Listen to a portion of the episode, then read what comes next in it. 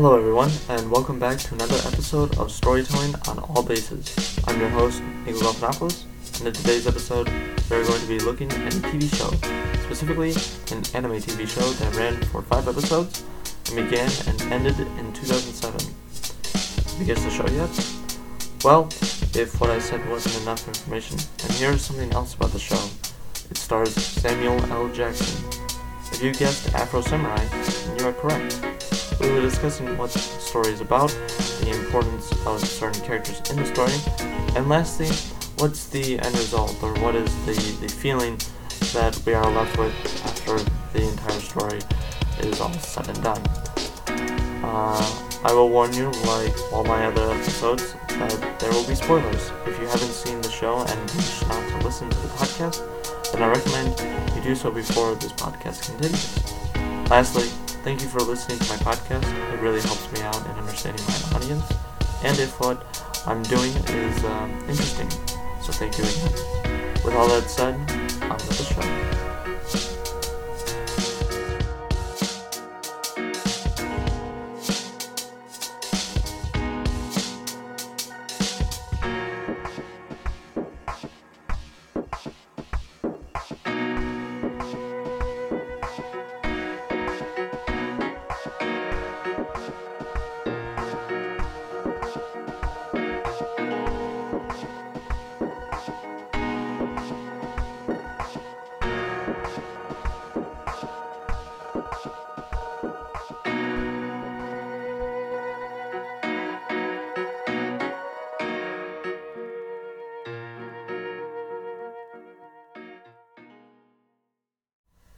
If you don't know what anime is, then I think a quick introduction to what anime is is in order.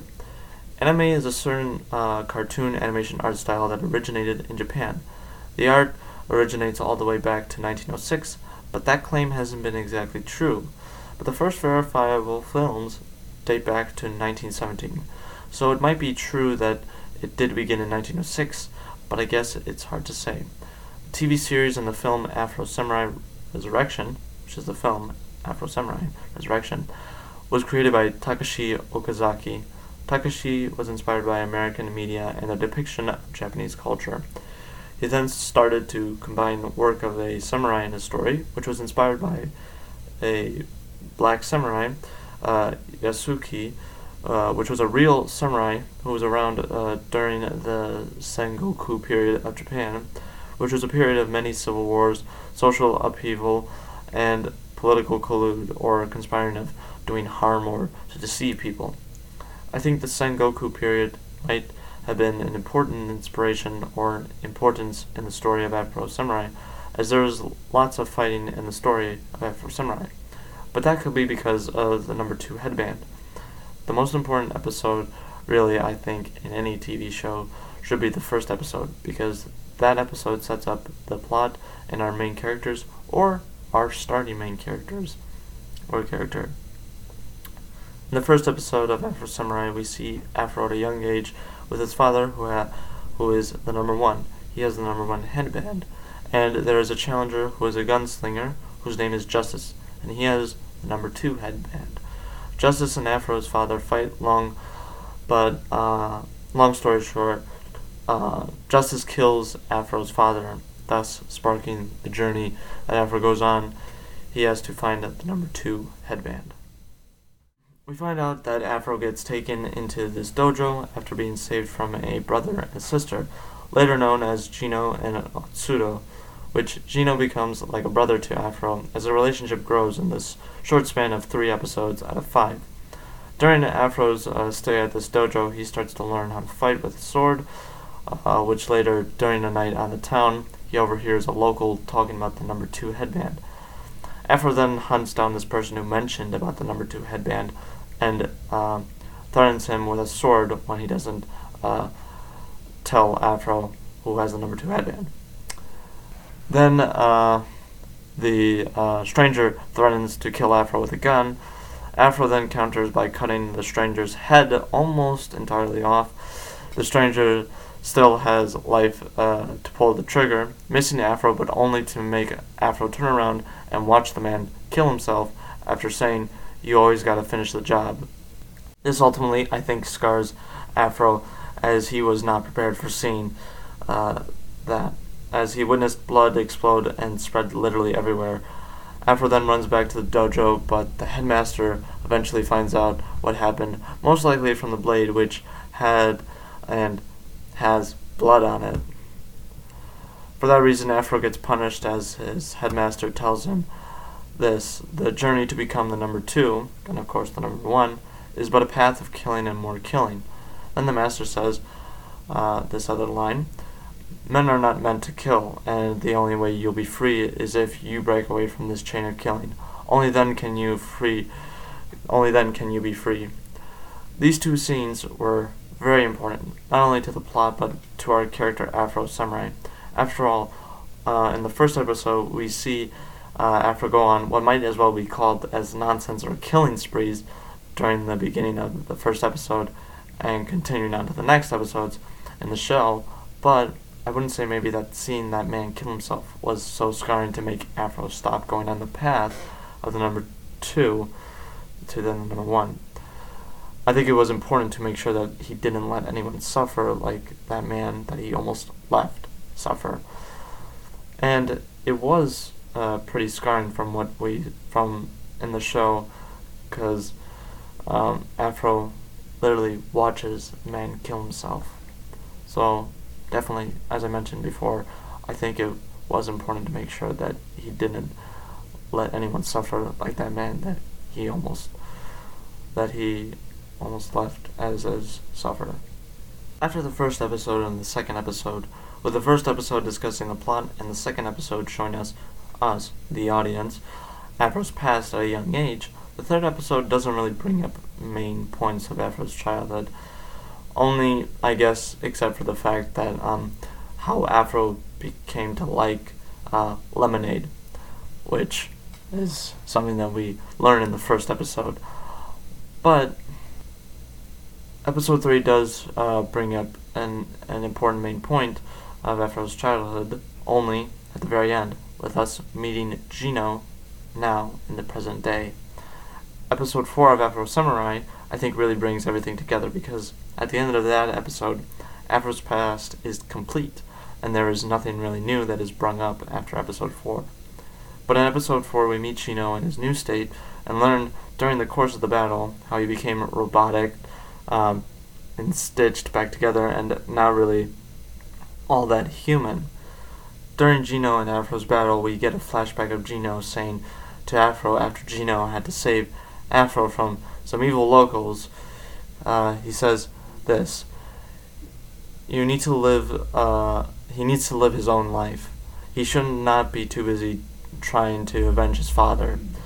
Uh, this is important because it's a realization of how old Afro is during this flashback, and the fact that Afro is still on his revenge or his journey to become the number two, and of course the number one to avenge his father's death. And there's another big hitter that happens to be the reason for why Gino and Afro are fighting. During uh, the graduation of the students from the dojo, uh, of course including Afro and Gino, uh, Afro asks the headmaster, uh, Are you the number two? The master answers back, telling Afro to meet him at this place. Afro asks this question after uh, him and Gino overheard a local uh, telling them that people think the headmaster has the number two headband. This obviously got Afro's attention, bringing him, bringing him up to asking the question. There's another reason for this battle uh, uh, that they're having in the present day. You see, um, Gino uh, is kind of like taken in uh, by this evil group in the beginning of the show, uh, the Brotherhood uh, clan, I guess. Um, and um, well, we'll get to that in a in a little bit, but that's one that's one of the reasons why this battle is important because he's kind of because Gino kind of has to do this. He has to fight him. But anyways, uh, getting too far ahead. Um, so you see, when Afro meets with the headmaster for the number two headband, Locals show up, and so did everyone from the dojo show up. Gino and everyone wanted to stop Afro from killing the headmaster, and the locals showed up because they wanted to have a chance of getting the number two headband before it was obviously taken into someone else's hands.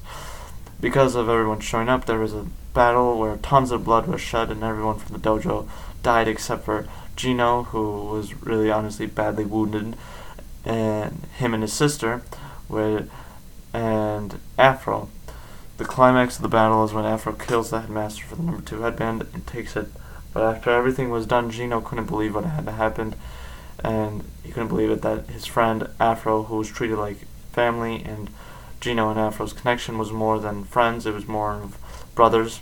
After Gino realizes this, he steps back, too far back, and falls off a cliff into an ocean. After Afro watched Gino fall, he takes in what just happened and remembers what the headmaster said to him before the battle began. And he said, If you continue on this path, you will have no friends, no joy, no love, only murdering, the spree of the one wearing the, the number two headband. During Afro's loneliness after the battle, a person appears to him, which is, which his name uh, is Ninja Ninja. But Ninja Ninja is is real and an imaginary. Ninja Ninja becomes sort of uh, like Afro's friend and like a sidekick, but one that doesn't do too much fighting. More or less, um, we meet him in the in the very beginning of the show, but um, he's not too important uh, to to I mean of course the story, but uh, Ninja Ninja as I mentioned like like I said he's like a sidekick but one that doesn't do too much fighting, but he honestly lightens up the mood of the show. He really makes it uh, comedic or funny. Um, after that flashback, we return back to the battle. Then we cut to a new flashback, but instead of it being Afro, this one is about Gino. After Gino fell off the cliff into the ocean, he was taken in by the evil brothers who tried to take Afro out with a robot that was exactly like Afro. And I guess every villain has to have a mad scientist, but instead, this one is very creepy, evil, and kind of mad.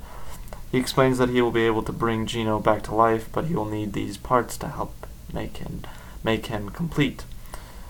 And so he begins to stitch, screw bolts in, and make Gino whole again. And honestly, it's kind of terrifying uh, if you think about it. But after Gino is all fixed up, he uh, goes on a walk where tons of people see him, question him, and talk about him. Uh, his walk ends only to find the, the, cliff where he fell from, and he honestly debates for a while about uh, whether or not to end his suffering again, which makes sense. After all that had happened, he was ultimately broken, especially his morals. Gino was all about living a good life, living every moment like it was your last, and of course, family and friends to be by your side. The only issue with that was he lost all of his family and especially his friends. But during that moment, a bunch of evil people uh, uh, want to kill him, of course, uh, and Gino doesn't let this happen. Uh, he returns back to the mad scientist's lair where he receives gifts, especially a robe, two swords, and a helmet in the shape of his sister's stuffed bear's uh, head. Combine all that, and in the end of the backstory of Afro's and Gino's is complete. We know why they are fighting, as well as everything we could possibly know about Afro, and maybe all we can possibly know about Gino. After episode 4, Afro gets the final showdown he's always wanted and avenges his father, so he beats Justice. And the TV series ends with Afro and Gino battling uh, another battle again. So the series ends for Afro Samurai, but the movie is really the final ending. But that's for another time. That was a lot of talking. If you could, if you could see the script, you would believe it as well. So, uh, what does this tell you or us, the audience, of the storytelling that this show shows us?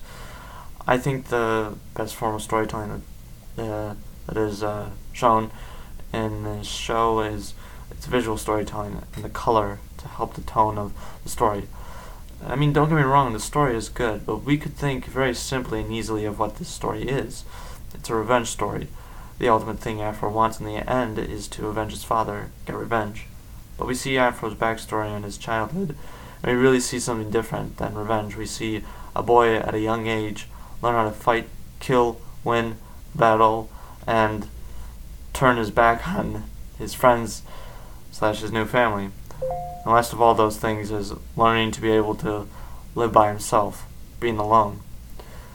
You can almost honestly think after watching the show you might think that this is Kill Bill, but hard to say. I haven't really uh, watched Kill Bill myself, but I just know a, a little bit about what Kill Bill really is. But anyways, when I was done watching the show for the first time, I ultimately had a hard time seeing the good in Afro, like what makes him a hero.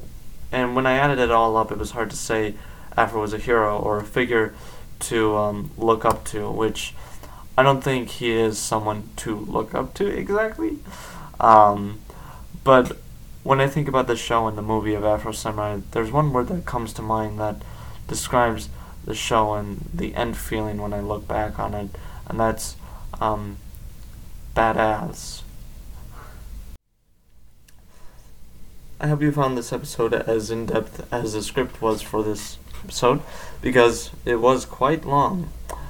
But I guess that's what happens when you keep up with podcasts and uh, try to create um, more in depth discussion or uh, a more in depth script about TV show, movies, storytelling, all that. But what's something that I could leave you with after this episode? Well, as I mentioned, the best form of storytelling in this show uh, was definitely the art uh, and or the colors that are shown in the show. Now that could be my personal opinion, but hear me out.